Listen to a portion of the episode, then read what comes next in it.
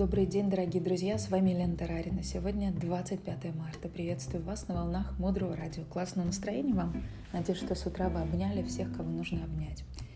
А если есть люди, которых уже нет рядом с вами, или еще нет, но вы бы очень хотели их обнять, сделайте это в своем сознании. Представьте, что есть такое место, где вы это можете. Мы с вами здесь все строим на Ланду. Ее пока нет физически, но очень скоро, совсем скоро это место станет физически существовать для нас. А потом мы постепенно будем превращать его в прекрасное место вместе с вами. Давайте тренироваться, делая это в своем сознании, создавая в своем сознании место, где нам хорошо. Сегодня мы будем размышлять о том, почему мы не получаем желаемого результата. Поговорим о гневе. Мы уже много с вами на эту тему на Мудром радио говорим. И поищем еще некоторые способы от него отказаться. В одной из лекций дорогая Марина Селецкий сказала, что когда мы испытываем гнев, имеет значение, на кого мы гневаемся. В нашем окружении есть люди с очень большим духовным уровнем. Если нас угораздило разгневаться на человека с очень большим духовным уровнем, то это очень тяжелые семена. Но как определить этого человека с этим самым высоким духовным уровнем? И ответ, который Марина Селецкий дала, он необыкновенный. Марина сказала, люди с высоким духовным уровнем, они вообще никак не похожи на людей с высоким духовным уровнем.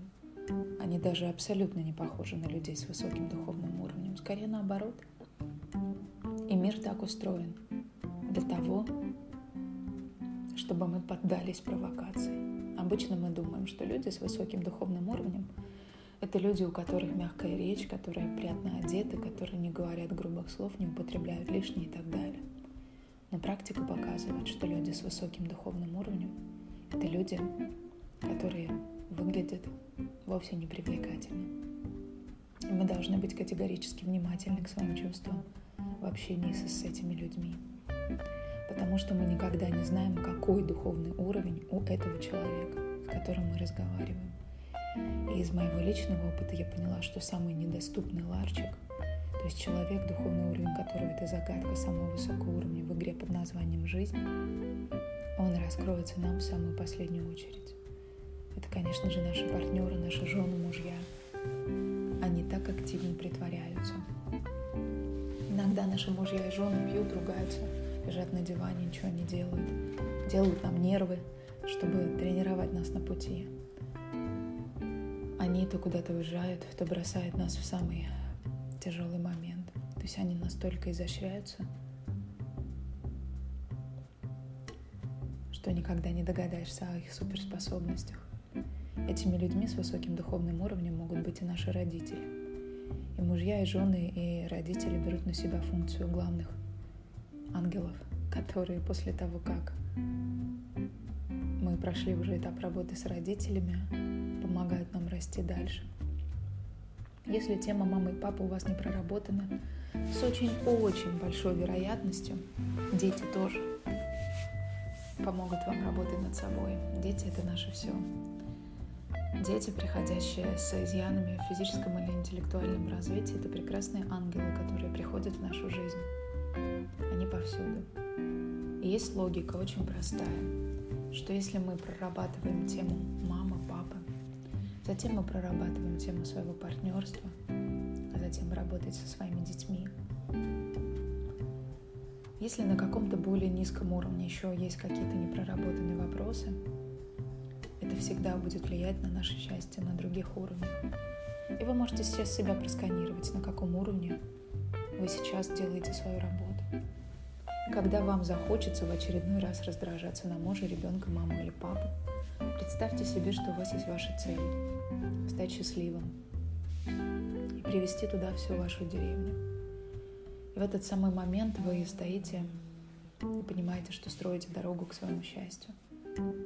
Вы завозите кирпичи, вы нанимаете рабочих, вы выкладываете, потому что вокруг страдания. И вам нужна дорога, по которой вы сможете мудро идти к своей цели.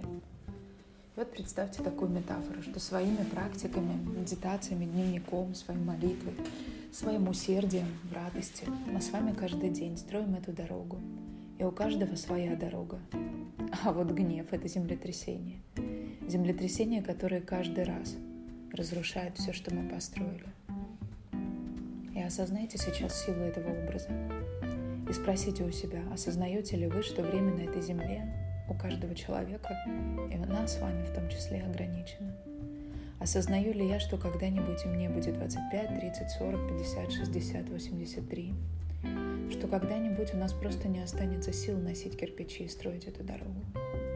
А сколько к ней идти, никто не знает. И мы не можем себе позволить роскошь гневаться. Не можем. Потому что если вы видели Землю после землетрясения, где все так вывернуто наружу, приблизительно на это похож наш внутренний мир после нескольких секунд гнева. Это очень большая работа, над которой нам всем нужно трудиться. И когда мы приглашаем кого-то, чтобы сделать с ним четыре шага, мы как бы показываем человеку, какая у нас дорога, и человек это чувствует. И если наша дорога перебита миллионами землетрясений, нашему партнеру очень сложно идти рядом с нами. Наши партнеры не могут полноценно выполнять своих обязательств. Они все время как-то соскакивают они чувствуют себя некомфортно в истощенной, разможденной земле. И как только вам захочется разгневаться, если вы уже чувствуете, что вы выходите, входите в этот гнев, быстро отойдите. Вспомните о землетрясении. Попросите того, в кого вы верите, дать вам мудрость и терпение. Найдите способ привести себя в порядок. Важно также еще сказать, что похвала одна из ложных мотиваций, которую мы с вами изучали, она очень сильная ложная мотивация. И похвалу, и желание быть удобным и угодным, принимаемым, выслана дорога в ад. И в учении написано, что люди, которые меня не хвалят, это ангелы, которые не дают мне опуститься в ад, потому что они знают, что именно в этот момент похвала для меня это нож, с которой я пока не справляюсь. То есть я точно сейчас если они похвалят, улечу в гордыню. Я точно приму решение, которое опустит меня на низшую ступень. И эти люди вынуждены ради меня. Сейчас вести себя как неадекватные, злые, жадные на теплые слова, говорить всякий бред, как нам кажется, не давая нам то, чему мы даем силу прибежища, в данном случае похвале. Мы верим, что если другие люди нас похвалят, то это может поможет нам стать счастливыми – и эти люди, которые не дают нам эту похвалу, они нам говорят, не в похвале сила прибежища, не в похвале счастья. И мы повторяем. Люди, которые нас не хвалят, а иногда даже не поддерживают, это ангелы, которые не дают нам опуститься в ад.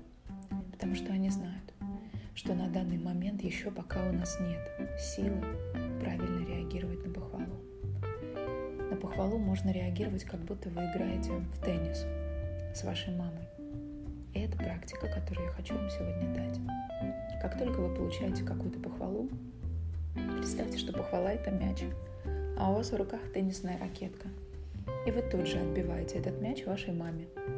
«Мама, принимай, меня похвалили. Я передаю это тебе». Вы как бы все время перенаправляете всю похвалу с признательностью, благодарностью вашей маме. Это поможет вам не зарасти терновником гордыни. А еще это поможет вам исцелить отношения с вашими мамами. Таким образом, сегодня мы сравнили гнев с землетрясением, увидели, как он мешает на пути к счастью, сжигая огромное количество добрых дел, и определили, почему так важно мудро реагировать на похвалу. Дальше глубже. Оставайтесь с нами на волнах Мудрого Радио. Мудрое радио – это проект, созданный под вдохновением драгоценной Марины Селицки. Мудрое радио – это благотворительный проект. В шапке нашего профиля прикреплена ссылка. Все средства, собранные на этом проекте, направляются на строительство международного образовательного центра, который будет называться Наланда. Наланда – это первый исторический университет в Тибете, которым обучали всем религиям. Это место, где человек мог получить полноценное многогранное образование – и нам бы очень хотелось, чтобы для людей, которые ищут своих учителей, ищут свой духовный путь, ищут мир в своем сердце, было место, и оно было очень красивым, где они смогут в тишине уединиться, обучаясь у своих любимых учителей. Мудрое радио. Слушай голос. с вами была Елена Тарарина. До встречи в эфире.